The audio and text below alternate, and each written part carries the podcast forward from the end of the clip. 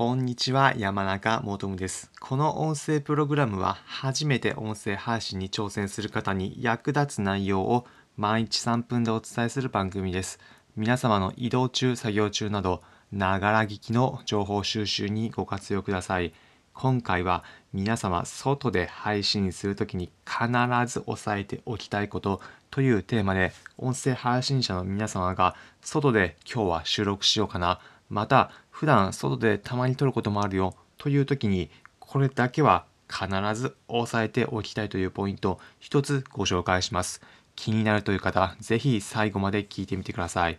皆様が外で配信するときに気をつけること何かというと風の音風切り音が入ってしまっているのかこれだけは必ず確認してください。なぜかというとこの風の音他に入ってくる外部の音と比べて配信者の方気づきにくいからなんです。どういうことなのか具体的に紹介します。皆様外で配信している時にどうしても雑音だったりが自分の配信に入り込んでしまわないかなということを気にするかと思います。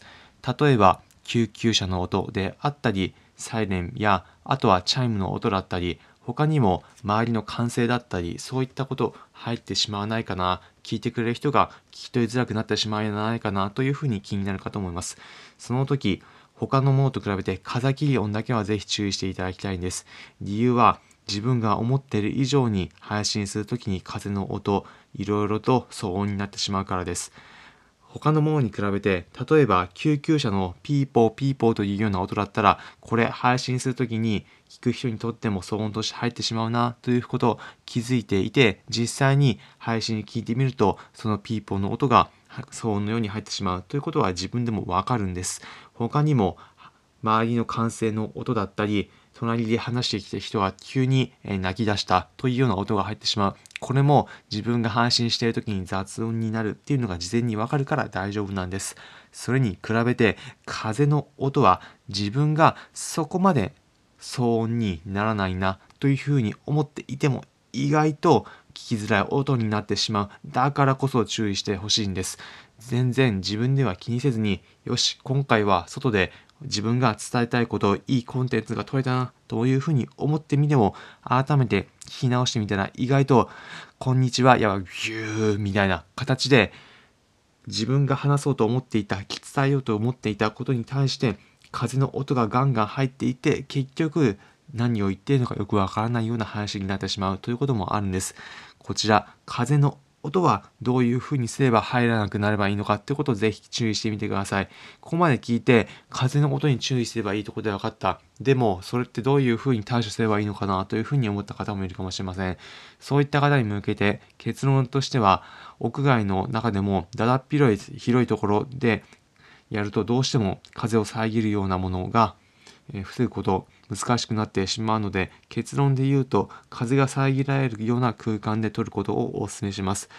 具体的に言えば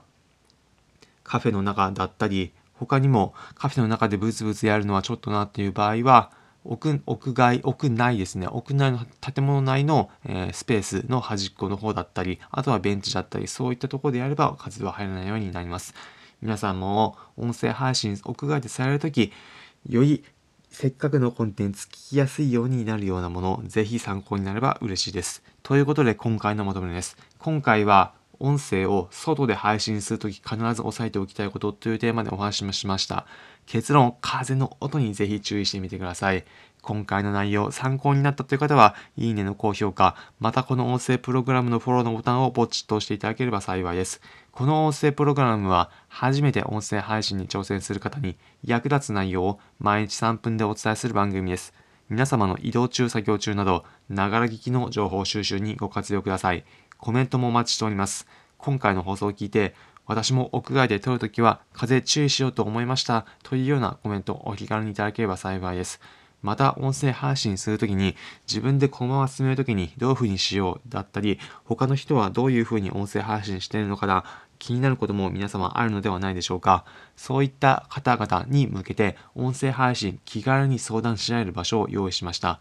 毎週土曜日の午後2時14時から音声配信プラットフォームのスタンド FM で音声配信の語り合い場ということで気軽に音声配信、他の人がどういうふうにやっているのか、意見交換したり相談し合える場所をご用意しましたので、気になる方は毎週土曜日の午後2時14時からスタンド FM のライブ配信で山中求むまたは音声配信のコツで検索してみて、ぜひ気軽にご参加ください。皆様の音声配信にぜひ活かしてみてください。それではお聴きいただきありがとうございました。皆様良い一日お過ごしください。また次回お会いしましょう。それじゃあ。